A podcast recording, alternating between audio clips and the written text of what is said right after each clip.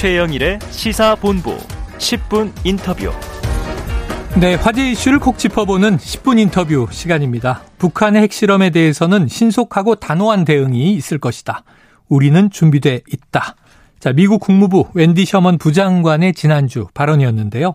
자, 북한의 7차 핵실험이 임박했다는 우려 속에 한반도 주변국들의 긴장감은 높아지고 있죠. 자, 북한은 정말 5년 만에 핵실험을 감행할 것인가? 국제사회는 어떻게 공조할 것인가? 자세히 알아보는 시간을 마련했습니다. 통일연구원의 홍민 북한연구실장이 전화로 연결돼 있습니다.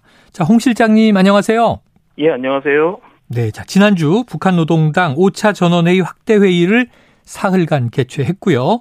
김정은 국무위원장의 직접 발언이 강대강 정면 승부의 투쟁 원칙. 자, 이것을 재천명하는 메시지가 나왔는데 어떻게 보셨습니까? 예, 일단 대회 메시지의 기조로만 본다면은 뭐 예상 가능한 수준에서 일단 나왔다 이렇게 평가할 수 있는데요. 네. 어, 지난해죠. 1월에 8차 당대회 이후에 북한이 강대강 선대선 원칙, 즉 강하게 상대가 나오면 나도 강하게 나오고 선하게 나오면 선하게 가겠다. 음. 이 원칙을 제시한 이후에 이 강대강 원칙이 크게 바뀌진 않아 왔는데요. 네. 이번에도 역시 마찬가지로 강대강 원칙을 다시 한번 재확인했고요. 다만 이제 정면 승부라는 용어가 들어갔습니다. 네. 그 정면 승부의 투쟁 원칙을 가지고 가겠다. 이 말은 기존보다는 상당히 좀더 더, 어, 강하게 대응하겠다라는 네. 그 기조를 한층 강화, 한층 더 그 부풀려서 얘기했다라고 좀 네. 보여지는데요. 그러니까 어떻든 그 뒤로 물러나지 않고 먼저 승부를 거더라도 최대한 먼저 그 정면에서 맞대응하겠다라는 기조를 일단 이 하나 하나의 단어로 어, 우리가 좀 읽을 수 있는 부분이 있고요. 어 그럼에도 불구하고 미국에 대한 것이나 한국에 대한 직접적인 비난 그리고 직접적인 언급은 일단 없었습니다. 음. 어 다만 이제 이 내용 자체를 공개하지 않았기 때문에 아마 내부적인 논의에 있어서는 구체적인 어떤 계획이나 카드들이 어 논의됐을 가능성이 높고요. 뭐 이외의 경제 부분이라든가 식량 문제 이런 부분들은 뭐 예상 가능한 수준에서 나왔는데요. 전체적으로 지금 위기다. 그래서 위기를 잘 관리하자라는 것이 기본 기조이고 네. 아마 성과에 대해서 구체적인 언급을 하지 않은 것으로 봤을 때는 어, 이렇다 할 내놓을 만한 경제적 성과, 뭐 식량에 있어서의 어떤 이렇다 할 방안 이것이 많지는 않은 것으로 보여지는 어, 내용이었습니다. 알겠습니다. 자, 잠깐 언급하셨지만 남측이나 미국 등에 대한 직접적인 위협 발언은 없었다. 자, 지금 초미의 관심이 핵실험 임박했는가 이 전망인데요. 여기에 대한 언급은 없고 북남 관계를 대적 투쟁이라고 표현을 바꿨다. 요건 어떻게 해석해야 될까요? 예, 일단 그 대적이란 그 대적 행동이란 이 표현 자체가 등장한 시점을 우리가 처음 그 거슬러서 한번 살펴봐야 되는데요. 네네. 이 번째 두 번째 등장한 용어입니다. 그러니까 첫 번째 등장은 2020년 6월 6월이었죠. 이 당시에 그 남북 공동 연락사무소를 어 폭파를 시켰던 음. 사건이 있었습니다. 네네. 근데 이 당시에 그 당 중앙군사위원회 예비회의라든가 김여정의 부부장이 담화를 내면서 음. 대적 행동 계획을 언급을 한 바가 있습니다. 네네. 근데 그 이후로 두 번째로 지금 등장한 겁니다. 음. 그러니까 당시의 상황을 본다면 상당히 호전적으로 북한이 반응했던 시기에 썼던 용어가 다시 등장했다. 이제 그 말은 결국 대남 관련, 한국 관련해서 한국 북한이 취할 태도는 상당히 호전적으로 강수를 두는 방식으로 대응할 가능성이 매우 높아졌다라고 네. 일단 보여지고요. 뭐 여기에 대한 아마 이제 어떤 내용들이 나올지에 대해서는 어 아마 가장 가능성이 높은 거는 기존의 그 9.19 군사 합의와 같이 남북한이 소위 완충지대를 설정하고 우발적 충돌을 방지하기 위해서 했던 여러 가지 합의들이 있었습니다. 네. 그런 합의들을 일종의 어떻든 파기하는 행동들이 나올 가능성, 음. 그러니까 소위 남쪽과 관련된 행동인 거죠.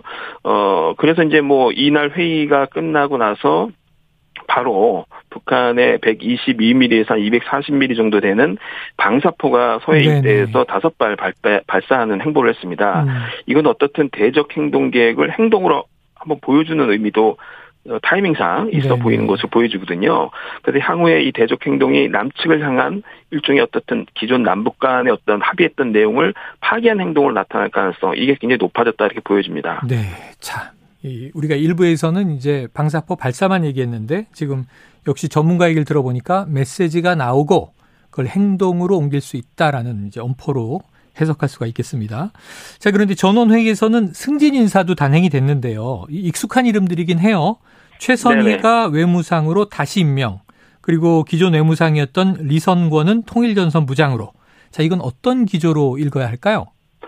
예, 뭐 이제 그 해석이 분분합니다. 그러니까 하나의 해석은 이들이 주로 그래도 협상의 시기에 등장했던 주요 활약했던 인물들이기 때문에 네. 향후에 뭐 대미 협상 또는 대남 협상을 일정 부분 염두에 둔 행보가 아니냐라고 이제 해석하는 분들이 있고요. 음. 또 한편에서는 그것이 아니라 이들이 갖고 있던 기본적인 성향이 어 강성입니다. 음. 주로 어떻든 싸움딱, 뭐 고슴도치, 약간 그런 네네네. 개념으로 볼 수 있는 협상가들입니다. 그래서 최선희 같은 경우는 대미 협상에서는 굉장히 전문성이 높은, 그러니까 소위 외무성에서 아주 잔뼈가 굵은 인물이고 네. 특히 이제 대미 쪽만 맡아왔기 때문에 음. 미국에 대한 일종의 어떻든 그 읽는 해안이라든가 거기에 대한 공 공세, 뭐 협상 전술 이런 것이 상당히 능수능란한 인물이고요. 음. 또 한편에서 과거 대비 협상 과정에서 굉장히 원칙론을 높게 문턱을 세웠던 인물이기도 합니다. 근데 그런 측면에서 협상을 하더라도 상당히 까다롭게 하거나 또는 협상 이전에 오히려 미국에 대해서 굉장히 강공을 펼칠 수 있는 논리 이런 것을 제, 제, 제시할 수 있는 인물이다. 오히려 이제 이렇게 역으로 해석도 가능하고요. 네. 그 이성공 같은 경우에는 이제 군부 출신인데다가 과거 남북 고위급 회담의 단장으로 활약했던 바가 있긴 한데 네. 대체적으로 독서를 많이 내뿜는 사람입니다. 음. 그래서 어떻든 이 사람의 그 어떤 발언의 내용들이 이렇게 호의적이거나 어, 화해 국면으로 이렇게 나아갈 수 있는 발언보다는 대체적으로 어, 독서를 통해서 어, 남북 관계의 일종의 어떻든 어좀 약간 이슈화됐던 그런 인물이라는 점에서 음. 향후에 아마 이 사람이 그 대남 관련된 일을 전반적으로 맡아본다면은 어 상당 부분 강공으로 나올 가능성이 높아졌다라고 보여지고요. 네. 실제 그 리성건이 담당하고 있는 통일전선부의 내부에는 단순히 뭐 남북 대화만 하는 그런 기능만 있는 것이 아니라 첩보 수집이라든가 난파, 뭐 그다음 공작 음. 이런 것까지 다 포괄되는 소위 우리식으로 얘기한다면은 굉장히 여러 부서가 혼합된 그런 성격을 갖고 있습니다. 네. 따라서 어, 대화의 면뿐만 아니라 상당히 공작적 측면들까지도 염두에 둘 수 있는 인물이다 이렇게 볼수볼수 있을 것 같습니다. 네. 대남 공작 전문가로도 볼 수 있다. 아, 자, 그런데 이제 전원회의가 끝나면 핵실험 하지 않겠는가 하는 관측도 있었는데 방사포 다섯 발이었어요.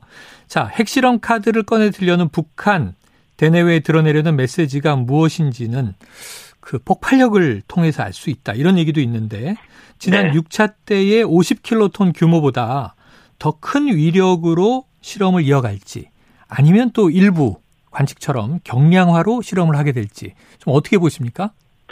예, 이제 북한이 기존에 했던 이제 언급으로 봤을 땐 두 가지 가능성 모두가 다 있는 상황이긴 합니다. 네. 왜냐하면 지난해 1월에 8차 당대회 때 김정은 위원장이 직접 사업총, 사업총원하는 과정에서 여러 전략무기 개발 계획을 이제 발표하는 과정에 초대형 핵탄두를 언급한 적이 있습니다. 음. 그렇기 때문에 아마 초대형 핵탄두라는 거는 기존 6차 실험 때 50킬로톤보다 더 파괴력이 높은 무기를 핵무기를 얘기할 수도 있고요. 어, 반면에 이제 그 초대형 핵탄두와 더불어서 전술 핵무기를 가정하겠다는 또 표현도 있거든요. 네네. 그래서 최근에 북한이 보였던 행보는 주로 어, 단거리급 미사일, 그러니까 이 단거리급 미사일에 탑재할 수 있는 핵탄두 이 개발을 상당히 몰두하고 있는 것으로 보여집니다. 음. 그런 측면에서 봤을 때는 오히려 기존의 폭발력보다는 좀 더 소형화된 그 탑재가 가능한 핵탄두로 소형화하는 쪽으로 이제 초점을 맞춰서 핵실험을 할 수 있지 않냐. 그렇게 되면은 보통 이제 10킬로톤에서 20킬로톤 정도의 음. 폭발력을 가진 소형화를 아마 실험을 할 것이다. 이렇게 이제 전망할 수 있는데요. 북한이 그 ICBM이라든가 뭐 폭발력을 실험하는 이, 이 행동들은 이미 1차에서 2차까지 계속 증폭되면서 이제 그 행동을 해왔기 때문에 네. 오히려 전술적으로 지금 가치가 높은 거는 오히려 전술 핵에 탑재할 수 있는 핵탄, 소형화된 음. 핵탄두를 음.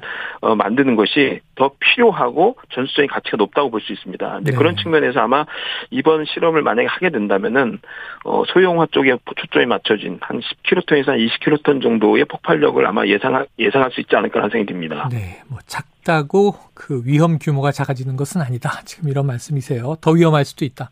시나리오는 이제 그 두 가지가 존재하는데 자 그런데 이제 문제는 주변 상황입니다. 장주인 유엔 주재 중국 대사 중국은 북한의 핵실험을 바라지 않는다. 이렇게 직접 언급을 했고요.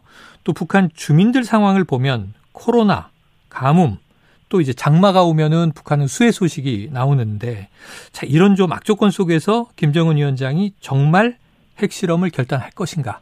어떻게 보세요? 그 가능성?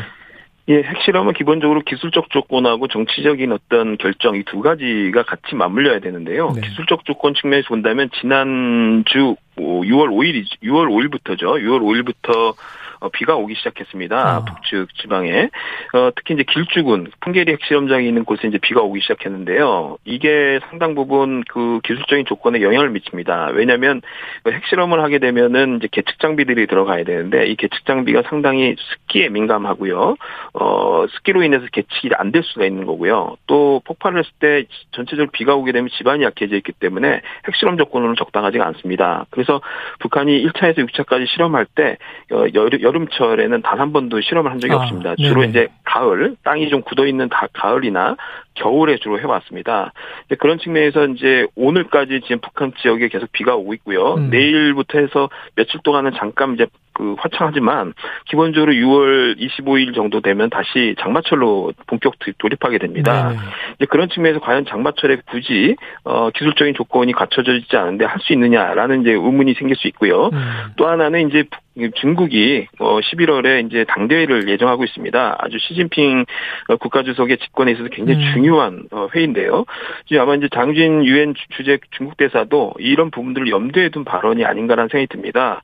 어쨌든 원칙적인 측면에서 북한 핵실험을 바라지 않는다라고 얘기한 부분에는 정세적인 측면을 고려했을 때 이 시기에 핵실험을 하게 될 경우에 중국도 불편할 수 있는 부분이 있다라는 것을 아마 암시하는 부분도 있다고 봅니다.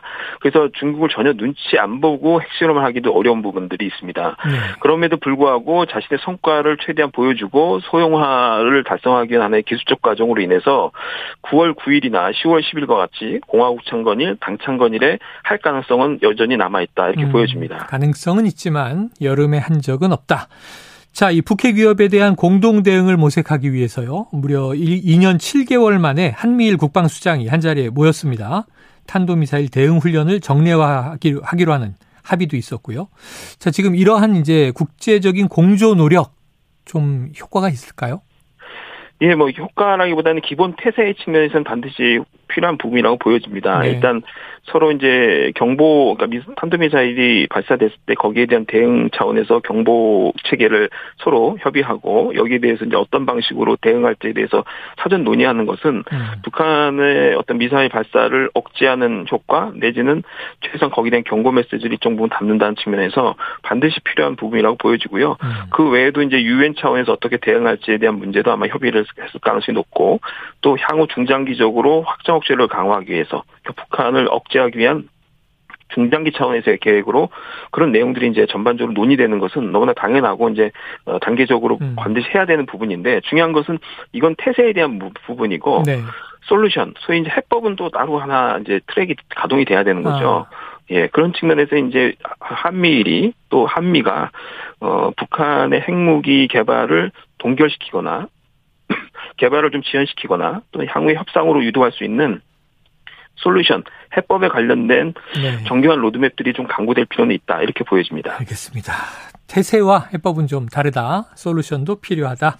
자, 그런데 또 유엔 안보리 차원에서는 이제 중국과 러시아는 좀 북한을 옹호하는 입장이라 어떻게 될지 지켜봐야겠습니다. 자, 오늘 말씀으로 여러 가지 좀 궁금증이 풀렸습니다. 말씀 고맙습니다. 예, 감사합니다. 예, 지금까지 홍민 통일연구원 북한연구 실장이었습니다.